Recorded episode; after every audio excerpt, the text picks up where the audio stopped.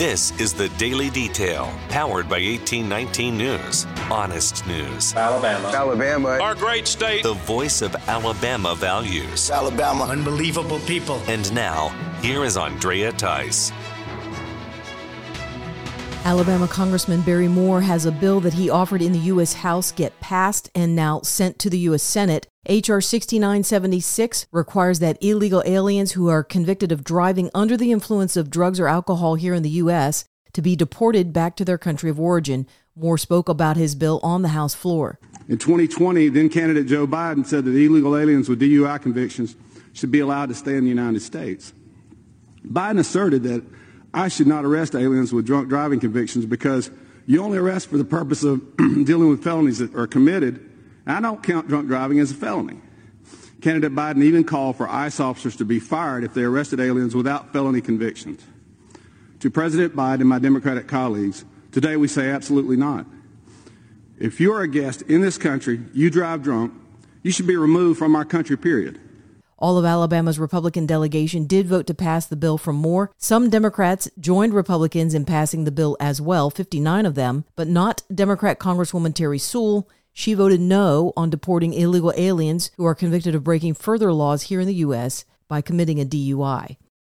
U.S. Senator Tommy Tuberville hates the border security package that is being negotiated behind closed doors in the U.S. Senate by some Democrats and Republicans. Tuberville spoke about this with Steve Bannon on Real America's Voice. The process that we're going through right now is American people are being held hostage for a border bill. Now, first of all, President Trump didn't he he he already had the laws intact and he stopped and controlled the border. This group wants more and more policies. They're into laws that number one they're not going to go by if we pass them, but they want to trick the American people and us as Republicans to vote for this nonsense so they can get the Ukraine money. I wouldn't vote for it uh, for anything.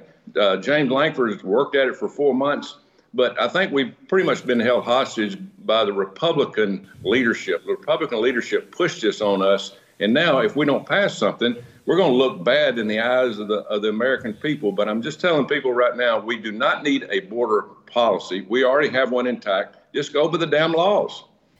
A state lawmaker has pre filed a bill a week before the legislative session gets underway. That bill would deal with child pornography and artificial intelligence. State Representative Matt Woods wants to increase civil penalties for those who engage in AI generated child pornography, and it would provide $25,000 in damages for a victim for every image that is incorporated into the AI generated pornography. The bill also makes it illegal to make this computer generated porn. Wood says that laws are going to have to keep up with emerging technology, especially when this type of technology is being used and offering zero value to society.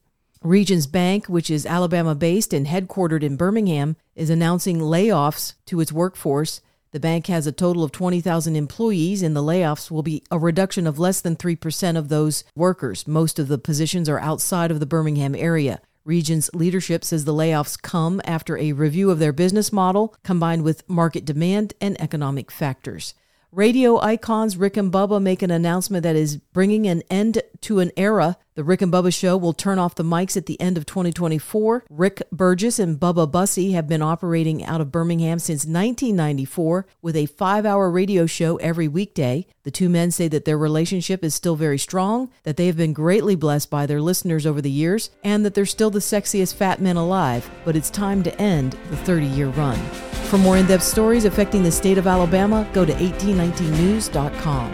In national news, the Federal Reserve met this week and walked away from the meeting without cutting interest rates.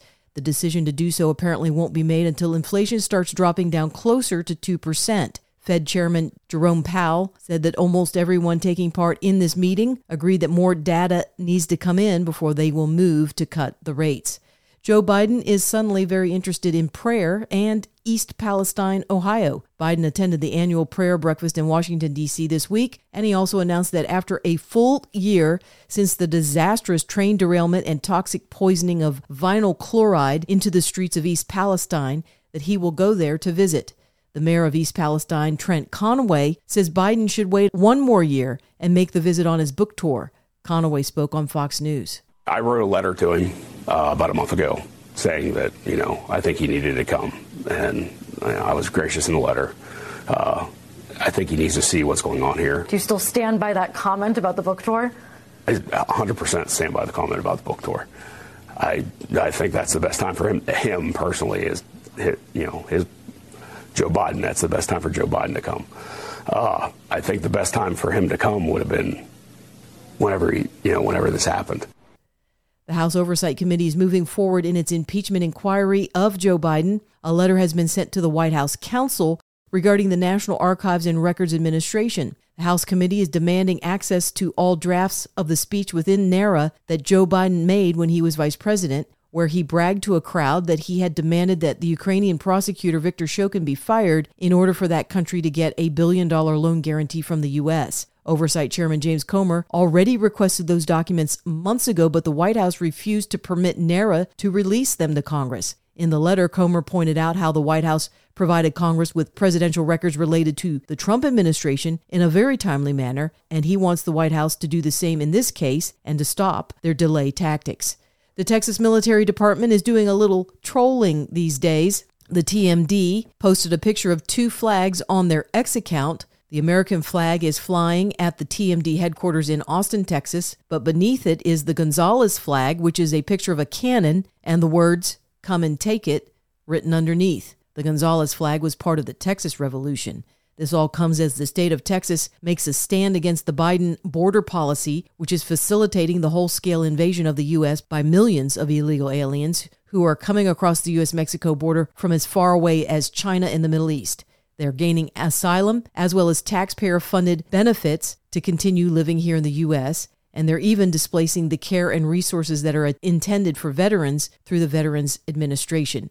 Florida Governor Ron DeSantis is not wasting any time in helping Texas now that he's off the presidential campaign and back at the governor's desk. DeSantis has ordered 1,000 National Guardsmen from Florida to head over to Texas to help them fight the illegal border crossings. So, if Texas is helping to erect barriers, putting up razor wire, doing other things to keep illegal aliens out, I want to be helpful with them doing that. I don't want to be part of the federal government trying to tear down these barriers and let more people in illegally. This is crazy that this is the case. Uh, so today, uh, we are going to fortify our presence along the southern border.